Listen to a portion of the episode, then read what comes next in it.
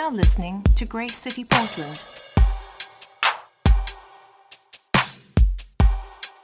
Um, guys, we are been we have been working through a, a sort of our summer mini series, um, as it were, uh, a topical series to do with trust. Um, we simply entitled our, our series of, of sermons "Trust Issues," and the big idea is that we all want meaningful uh, relationships. I think we want to be a part of, of, of communities that are full of rich, honest uh, relationships where we can be ourselves, where we can be vulnerable, where we can actually trust each other. Um, only if you've ever tried that, I'm sure you've quickly discovered that that's a very challenging thing to do because, um, as it turns out, we have trust issues. I'm, I'm relatively convinced that we all have trust issues because it only takes a few years of life before you realize you're sharing this planet with a whole bunch of broken people like yourself. And as hard as we try, um, we're not always the most trustworthy friends. Um, and so we, we hurt each other, we break trust, um, but we don't want to just live in that state of brokenness or, or mistrust. We want to follow Jesus and uh, trust Him to help us, to heal us, and to lead us into freedom so that we can um, get over our trust issues, get healing, wholeness um, in our souls so that we can, we can enjoy each other um, in the way that we're meant to, in a way that we can be vulnerable with each other, trust each other, and be a community that is, in fact, full of rich, meaningful relationships. And Jesus helps us to do that. Amen. So that's what we've been up to. Um, I believe that this Sunday we're going to do part four of this, this series of talks. Um, and this is, this is the big one. I feel like I should give a series of trigger warnings before we get very far into this. But um, yeah, so there it is. Trigger warning number one. We're going to get into some deep waters this morning. Um, yeah, let's just leave it at that and go to the scriptures. Luke, where are we going? Yeah, we're going to go to Luke chapter 22.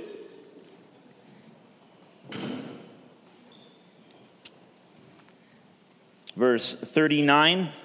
Text is on the screen, but you're very, very welcome to follow along in whatever book or device you have. Luke 22, starting in verse 39. And he came out, that is, Jesus came out and went as was his custom, to the Mount of Olives, and the disciples followed him. And when he came to the place, uh, he called to them, Pray that you may not enter into temptation. And he withdrew from them about a stone's throw and knelt down and prayed, saying, Father, if you are willing, remove this cup from me. Nevertheless, not my will but yours be done.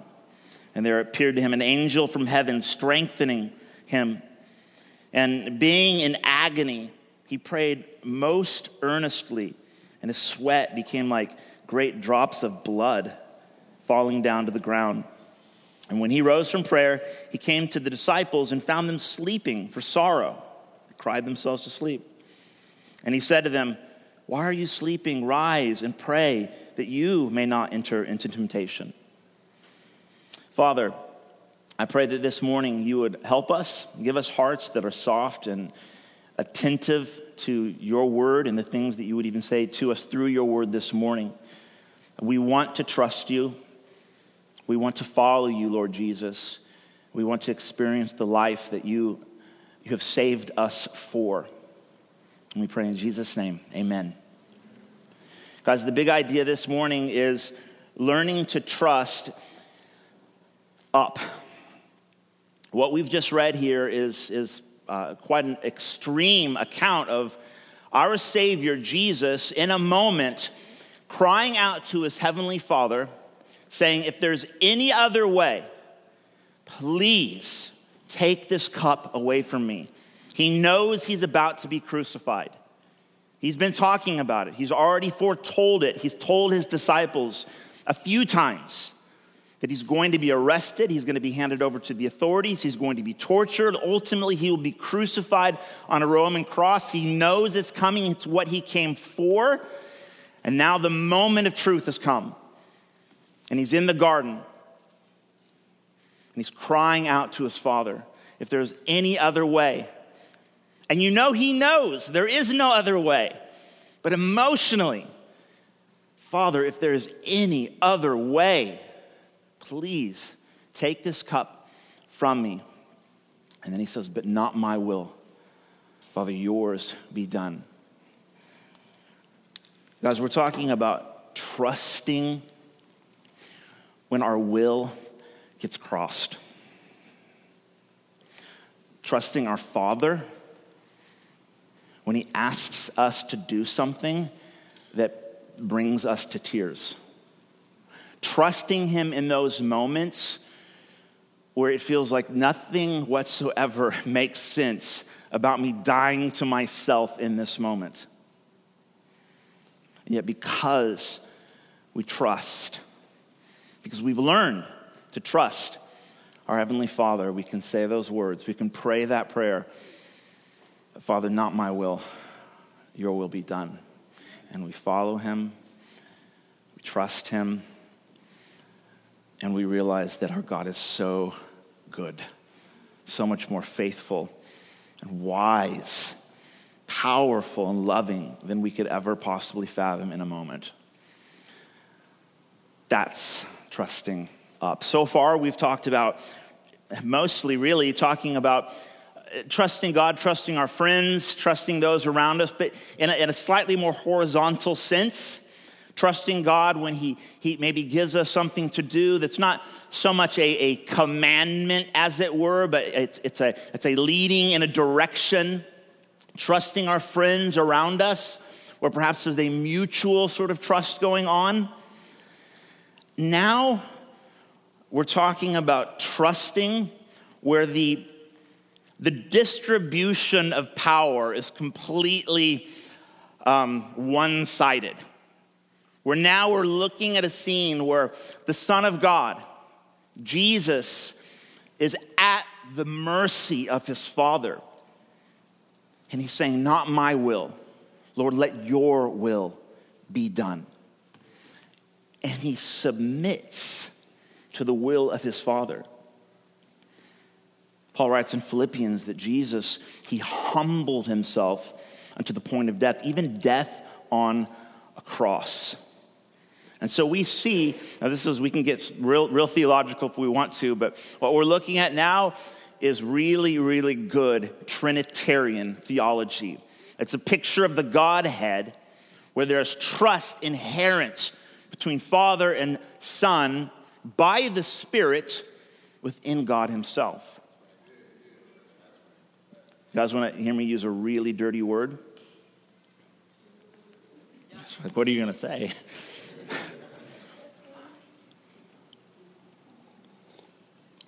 when we look at the, the nature of God, when we consider this, this relationship that we see um, consistently throughout the scriptures, what we see is hierarchy.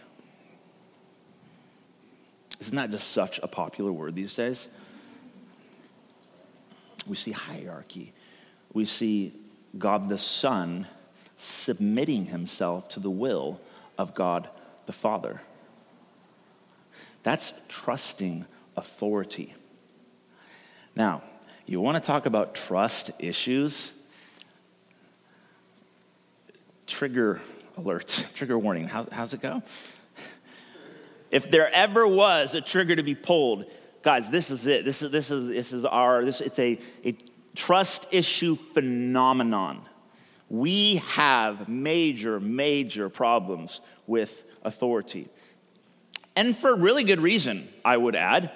Um, I think it's been a long time since the world we live in, our little corner of the world anyway, in my opinion, has, has seen good authority demonstrated, healthy, trustworthy authority demonstrated. Now it is simply normal to mistrust, distrust, mistrust, not trust authority. Not our government officials, um, not our boss, not our, our pastor.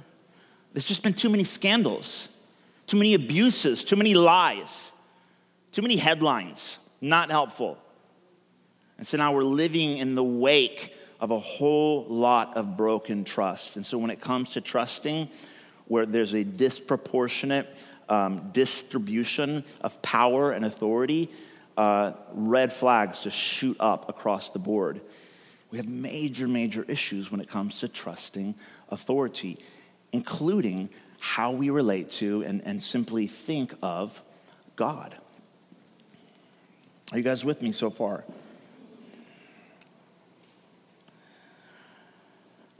Trusting when your will gets crossed. I thought of this um, while I was praying. It, it reminds me of the first time I told my wife before we were married that I loved her. You may have heard me tell this story before, but um, the way I remember it, Shirley totally tricked me into telling her that I loved her for the first time. That's true, yeah? Is that fair? Is that true? She's South African. Um, English is her first language, but she speaks Afrikaans as well. And we were kind of dating a little bit, and I was, I was still sort of just enamored with the whole novelty of the, the different culture and the language. And I said, Teach me a phrase in Afrikaans. And she's like, Okay, say this. And she said, Repeat this Ek het jou lief. Is that, is that good? Ek het jou lief. And I said it, and she's like, almost, almost, say it again, say it again. She had me say it a few times. I'm like, what am I saying? What am I saying? She's saying, you love me. Like, dodgy. But it was totally true. Totally true. But there's something about saying I love you to someone for the first time. It's, it's so scary because you're like in a moment giving them all of the power. Like all of a sudden, like all chips in. I've said it. Is she gonna say it back? Is she gonna reciprocate? And it's terrifying because all of a sudden, like you've relinquished control. You don't have the power anymore. It's no longer like, well, if I'll say it, if you say it, I'll get vulnerable if you get vulnerable. I'll tell you my dark secrets if you'll tell me a couple of yours, and we'll kind of inch towards each other. But when you say those words, all of a sudden, the power has, has shifted radically to one, one way or another. And it's good. It's good, but it's so scary. If we're going to relate to our Heavenly Father the way Jesus related to his Heavenly Father, if we're going to live in relationship with God as Jesus uh, modeled for us, we're going to have to learn how to embrace God as our Father, as our Father. It begins with the fear of God, realizing that, in fact, He does have all the power, regardless of what we might think or feel about that. And then we realize that God wants us to think of Him as kind of a good, faithful, strong Father. And this is why Jesus related to God as his Father. This is why he taught us to pray our Father. This is when, why, when Jesus breathed his last breath upon dying on that cross that he was preparing himself for in the garden, he cried out, Abba, Father, into your hands I commit my spirit. And of course, I think most of you, you've heard it said that that word Abba, it's this Aramaic word. It's a very intimate word. It's a hard to translate word, but it's something like daddy, papa. I grew up calling my father papa. It's a very trusting word. It's a very humbling word. There's something um, very dignified about Father. And normally, when I pray to God, I refer to him as Father. It just feels slightly weird to me to call God Papa. Um, I don't know why. But when we cry out to God as Daddy, Abba, it's, it's an acknowledgement that, that He has all the power. He's the strong one. He is my daddy, and I am his child. That is the most secure place you will ever, ever experience security in this life. And it's where God wants us to, to be. It's, it's how God wants us to trust Him.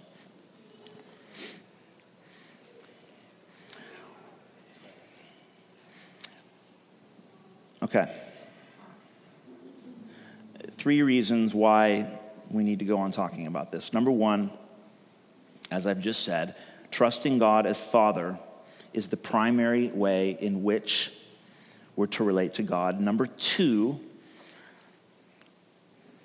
because learning to trust up will affect how we relate to virtually all of the rest of the most important people in our lives. For example, our spouse, our parents, our teachers, our bosses, and yes, perhaps, maybe even your pastor. There are power dynamics in virtually every relationship that we have in our lives. And as, as scary as that is, as hard as that is for me to say out loud, guys, that, that is just absolute reality. There's always going to be like power dynamics in our relationships. How we process that, how we think about that, how secure we are with that will absolutely affect the health of our relationships and the security that we can have as we engage with one another in those different relationships. And then, number three, as a society, as I've said, I believe we have major issues with authority.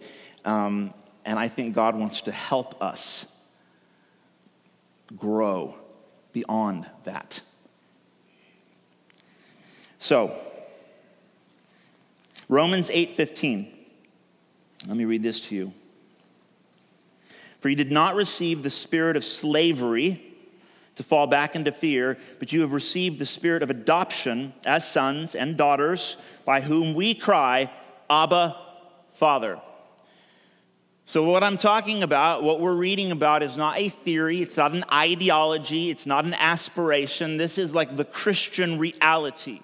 This is what we sign up for if we desire to follow Jesus. If we desire to put our faith in God, what we're signing up for is for God Himself to pour His Spirit into our hearts so that something fundamental and, yes, even supernatural happens on the inside of us. We begin to relate to God as Papa, my daddy, my strong, secure Father. We will never fully experience the security that comes from knowing God until we learn to relate to Him as Father. God has loved me and given up everything for me like a good father so that I can know him, relate to him, and be reconciled to him as my heavenly father. This is what God does. This is what he wants for us is to relate to Him, to experience the safety, the security, the identity that comes from relating to God as Father. Of course, all of that is possible because of what God has done for us. Because God entered into all of our broken mess and died for us. So that, like Jesus, we can be reconciled to God, so that we, like Jesus, can relate to God as our Heavenly Father. But Father means, Father means I love God and obey Him as Father. John 14, Jesus says, If you've seen me, you've seen the Father. And if you love me, you'll obey me, because the words that you've heard from me aren't mine, but the Father's who sent me. In other words, if we're going to relate to God as our Father, then we need to understand that to love God is to obey God. It's parenting 101. If you've ever had a kid, you'll know instinctively that one of the very first things you want to teach your child is that they need to obey you because you love them. And your like goal in life is to keep them alive. It's super simple. Listen to me and obey me, and I will keep you alive past like 10, I promise. and so when we relate to God as our Father, we need to understand that to say, Father, I love you, God, I love you, is to say, God, I'm committed to obeying you because you're my Father. You're my father. I remember uh, when I was a little kid, I had a great relationship with my dad, and I suppose I should probably mention the fact that, that maybe, I don't know, statistically, half of us here in this room had terrible relationships or just void relationships with our father or one of our parents. And so this is a major trigger issue. There it is. I feel extremely fortunate for having had a father in my home. My parents are still married, and uh, my dad and I had a great relationship. Um, I have fond memories of like doing yard work with him. And then after a long, sweaty day of, of, of manual labor, we would go to Merle's Drive In, just down the street from our house. It's old 50s diner. And uh, we would get large cherry cokes, like the good kind with the cherry grenadine poured in with the cherries. And we'd sit there drinking our cherry cokes. We'd look at each other, and he'd say to me, Pals forever. And I'd repeat it back, Pals forever.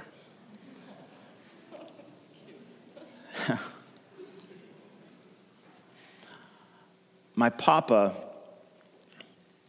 he's certainly one of my best friends now. Um, I'm a grown man. I'm 43. I have three kids. I, I'm living my life. He's a grown man. He's got a bigger, better house and more children and all of that. We're peers, we're friends, but he will always, first and foremost, be Papa. He will always, first and foremost, be the man that I set across from the table sipping cherry cokes who said, Pals forever. That's my papa. It's so humbling and safe and right and empowering. That's the kind of relationship, that's a glimpse, a sliver of the kind of relationship that our Heavenly Father wants us to experience with Him. So we must learn to obey him as such. Let's talk about how all of that affects our human relationships. What are the implications for learning to trust uh, authority in our lives, learning to trust up, as it were? Well, let's uh, go to Ephesians. I believe this one's up there, yeah, chapter 5, verses 17 to 21. Another trigger warning. Therefore, do not be foolish, but understand what the will of the Lord is. Do not get drunk with wine, for that is debauchery. Don't get drunk, don't get high, that's debauchery. But be filled with the Spirit, addressing one another in psalms and hymns and spiritual songs. We did that this morning. Singing and making melody to the Lord with your heart, giving thanks always and for everything to God the Father. In the name of our Lord Jesus Christ, because of what he has done, submitting to one another out of reverence for Christ. Submitting to one another out of reverence for Christ.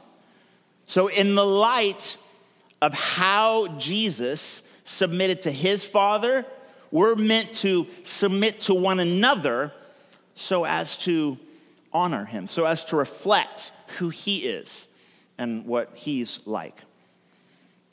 Now, Paul goes on to elaborate on the submitting to one another.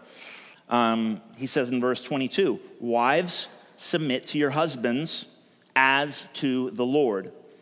Verse 25 Husbands, love your wives as Christ loved the church and gave himself up for her.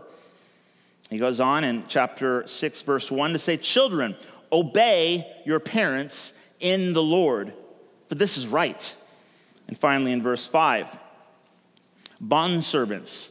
We don't quite have a contemporary version of bondservants. I would liken it to like employee and employer. It's probably the closest thing we have. But he says, Bondservants, obey your earthly masters with fear and trembling, with a sincere heart, as you would Christ not by the way of eye service as people pleasers, but as bondservants of Christ, doing the will of God from the heart, rendering service with a good will as the Lord, as to the Lord and not to man. Here's the point. When we learn to relate to our God as Heavenly Father, when we learn what submission to the will of our Father looks like, that begins to play out in how we relate to one another as His children. And like anything else in life, if you in fact do aspire to follow Jesus and experience His life, what He demonstrates for us, what He achieved for us, it always plays out in our human relationships. That's why Jesus says you can't say that you love me, but you hate your brother. That it doesn't, it doesn't work. Whatever you know about me, whatever you experience or receive from me, it needs to play out in our human relationships. So, this idea of son submitting to father, trusting God as Abba, it plays out in our human relationships, which means that we're supposed to submit to each other. Now, we know that's true when it comes to our children. Like, I don't, I don't stand around and debate with my four year old, like, no, you need to submit.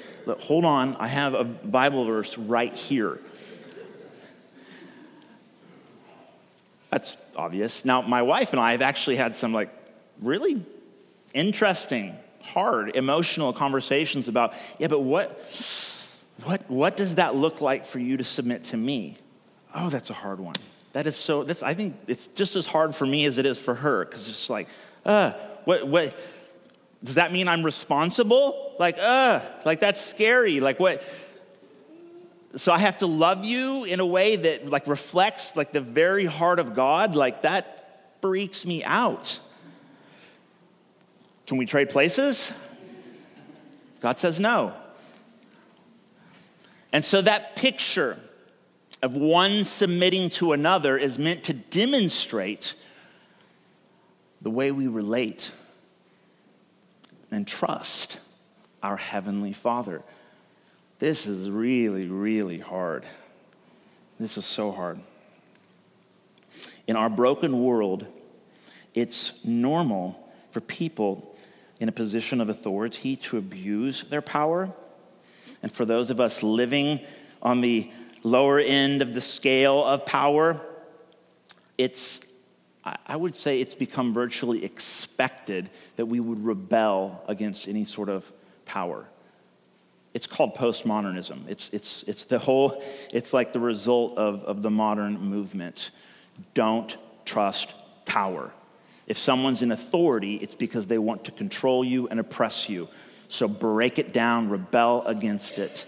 And that's, that's, that's our world in some sort of general way. But as children of God, we are to live prophetically. We're to live differently. We're to live in such a way that our lives and the way we relate to one another and submit to one another is meant to show the world an alternative. Like we don't have to just live in a perpetual state of abuse, brokenness, mistrust, etc., etc. There's a way out. There's a way to break the cycle. There's a way to trust good authority in a way that reflects how Jesus trusted the Father. As children of God, we are to live prophetically, speaking out against the abuse of authority always and yet, while demonstrating a good and healthy alternative to what trusting someone in authority is supposed to look like in the family of God, it's our job to reclaim healthy relationships and to learn how to trust people in positions of authority. That is, my father, my leaders, those who have been appointed to, to look out for me, to watch over me, to serve me, to lead me. And to do that in a way that reflects ultimately my trust in God. So, big question how do we actually do this? What, what does this all look like practically? Number one, number one, remember all true authority is from God. I, I had the most encouraging phone call, uh, what was it, Thursday morning, I think, just before we went to the men's weekend, which was fantastic, by the way. If you didn't make it this year, we're going to do it again next year, men's weekend. It was awesome. Just before the men's weekend, I got a call from, from one of my, my buddies, and uh, he's like, Man, I'm having such a rough time um, living with my parents. Finances are, are complicated, and, and basically, like, you know, I'm like in my late 20s, and I'm, I'm at home, and I'm having to really depend on my parents, um, which is super hard for like an almost 30 year old. Um, and he said this, but you know what? I've determined that the way I'm going to honor them and submit to their leadership, to their authority as, as my parents and the owners of the house that I'm living in, I'm going to do it because ultimately I'm trusting Jesus. Ultimately, it's, it's not them that I'm submitting to, it is, but it only because I'm even more or ultimately submitted to my God because all authority is from God. God is the one who promotes, God is the one who demotes. Have you ever been, let's, let's talk about work uh, situations. Have you ever been in a work situation where, because of the positional sort of influence or authority your boss has over you, not because he earned it, not because he's like a, a, person of integrity, but because he just happened to get there before you, and now you're in the situation where he's the boss or she's the boss, and you have to submit to their authority because that's how it works. If you don't like it, get a new job. Or not, because that's usually not an option.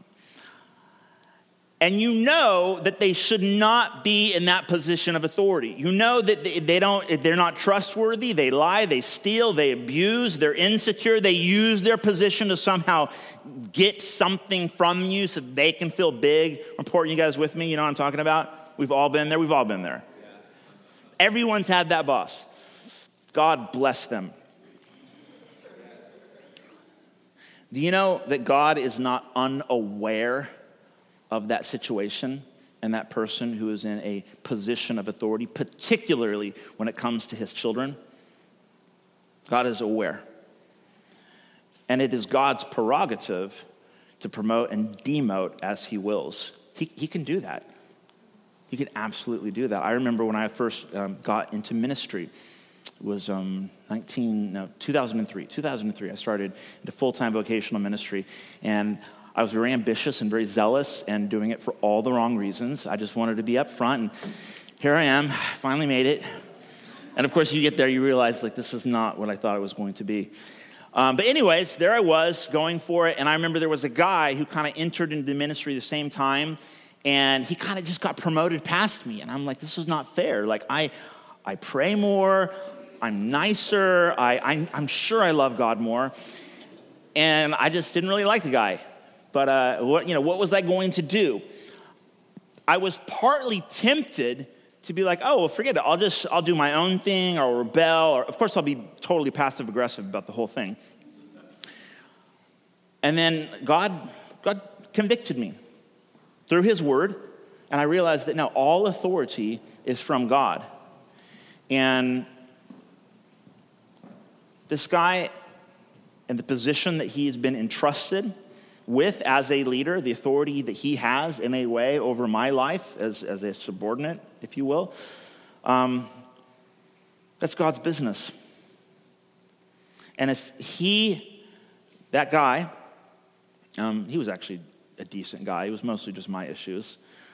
But if that guy doesn't learn how to grow into the authority that's been entrusted to him and begin to lead and to serve and to love me and those around him like Jesus, God will, will simply demote him. And then he'll promote someone else. And that should be a super humbling thought, particularly if you aspire towards any, any position of leadership. If you get there and you're not able to use that authority that's been entrusted to you in a way that reflects the leadership of God, um, then he'll just kind of move you right along. Because um, that's, that's the kind of good father that our Heavenly Father is. And that's exactly what he did, actually. Um, and it was really sad in retrospect, but he blew it. He, he sinned big time. He had an affair, and, and this is not even the, the yeah. I've, I've, had a couple leaders in my life in ministry uh, cheat on their wives, and it broke my heart every time. And, uh, and God demoted him, and it's all been very humbling for me. I pray consistently, God, help me not to be an idiot. Um, but by the grace of God, I go. No better than any of those people. Seriously, I've seen too many Christian men rise and fall um, for me to think that somehow I'm better than anyone. So I pray a lot, and I hope you guys pray for me occasionally as well. Luke 19, Pilate said to Jesus, Do you not know that I have authority to release you and the authority to crucify you?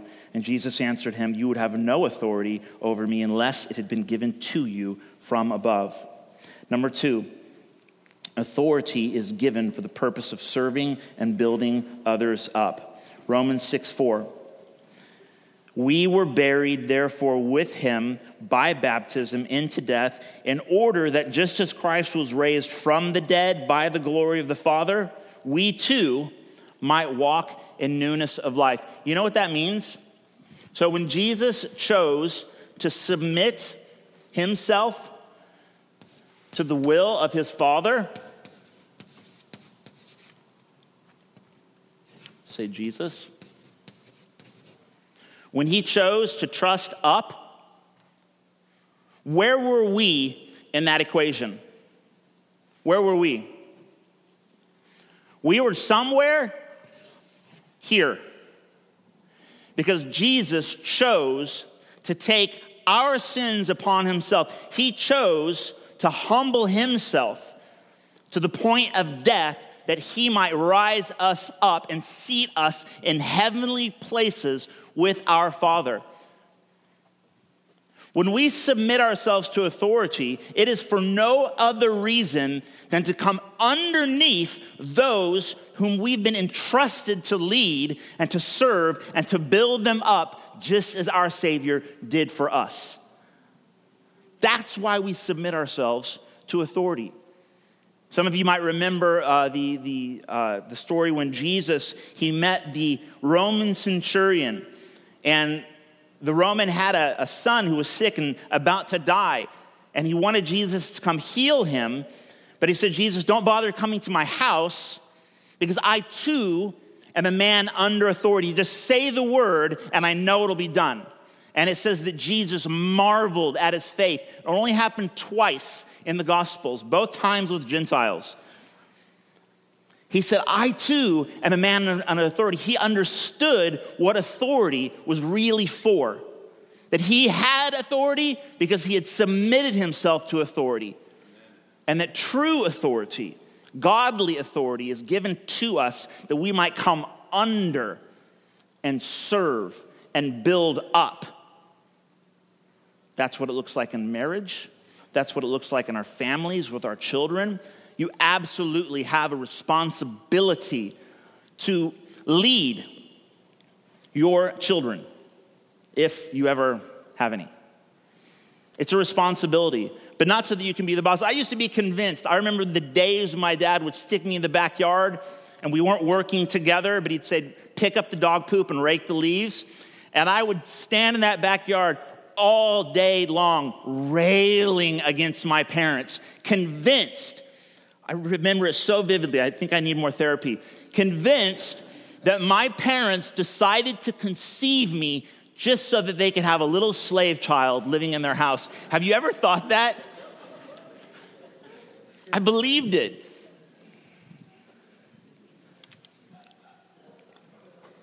It's, it's just ridiculous when I think about it now. My dad was just teaching me how to, how to work. I thank God for that.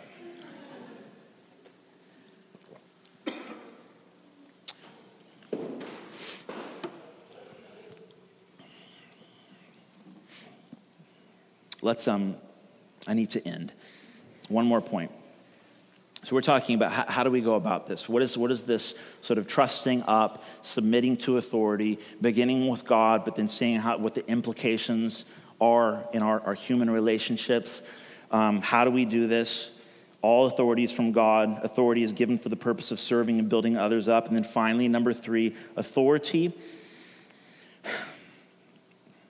none of this actually flows now that I think about it, but I'll say it anyways. Authority is essential for the mission of God. This is more of like why we need it. And I want, I want, to, I want to land here. As a church, it's really important that we embrace in a healthy way, in a godly way, that we embrace leadership. Guys, I want to relate to you as your pastor. Not your daddy. That'd be super weird. Um, not as, you know, the guy up here looking down, but as, as a pastor, as a shepherd, as, a, as an under shepherd, entrusted with the responsibility to serve as a leader like Jesus would, his own people, his own flock. I want to relate with you guys that way which means that I'm probably not going to be the probably not going to be like the best friend you ever had, which is really hard for me because guys, I am hardwired extrovert. Like I love it. I want to be everyone's friend and it just it consistently backfires on me because I'm like, uh, I want to I want to hang out with you. I want to spend time with you. I want to connect with you. And I can't even remember your name for like the hundredth time because I can't be friends with more than 20 people, really.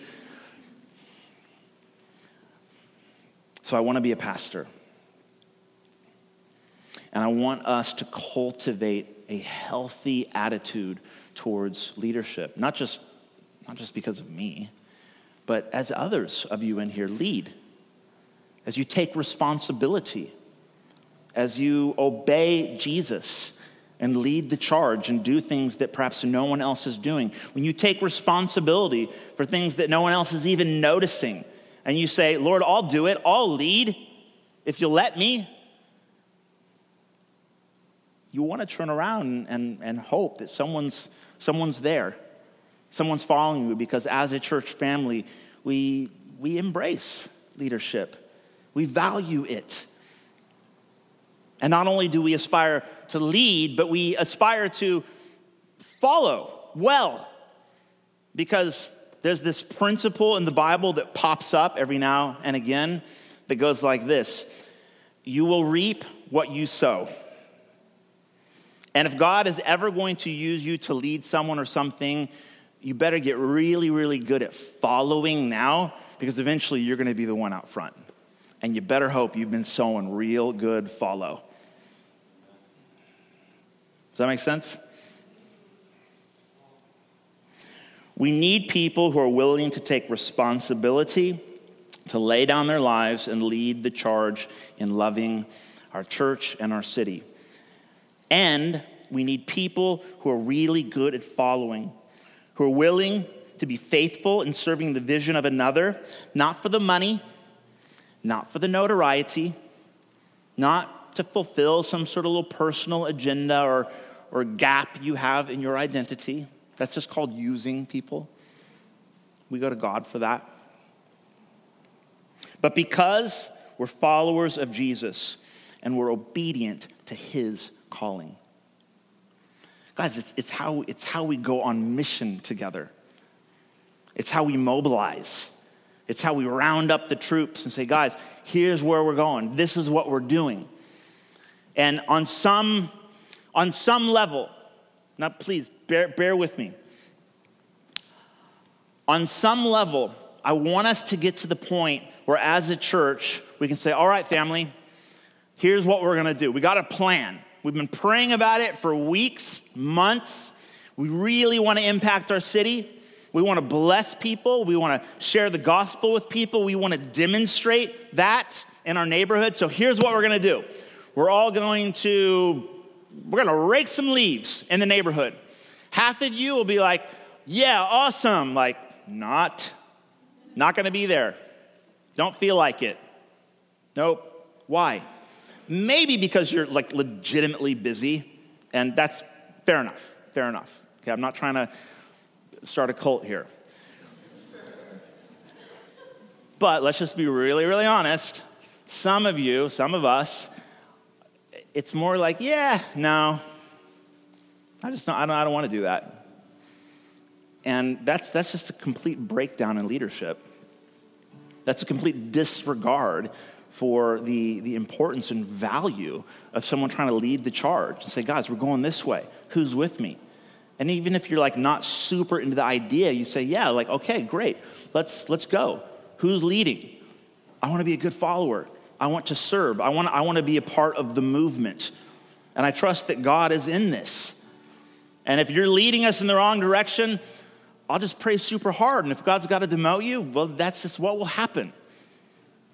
It really comes down to an absolute trust in the goodness, the ability, and the faithfulness of our Heavenly Father. Because Jesus is the head of his church.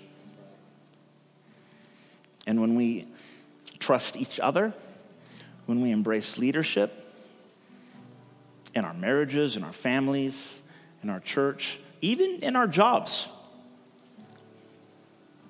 we're trusting that ultimately our God is still in control of the universe. He's still sovereign, He's still good. Amen. Can we stand together, guys?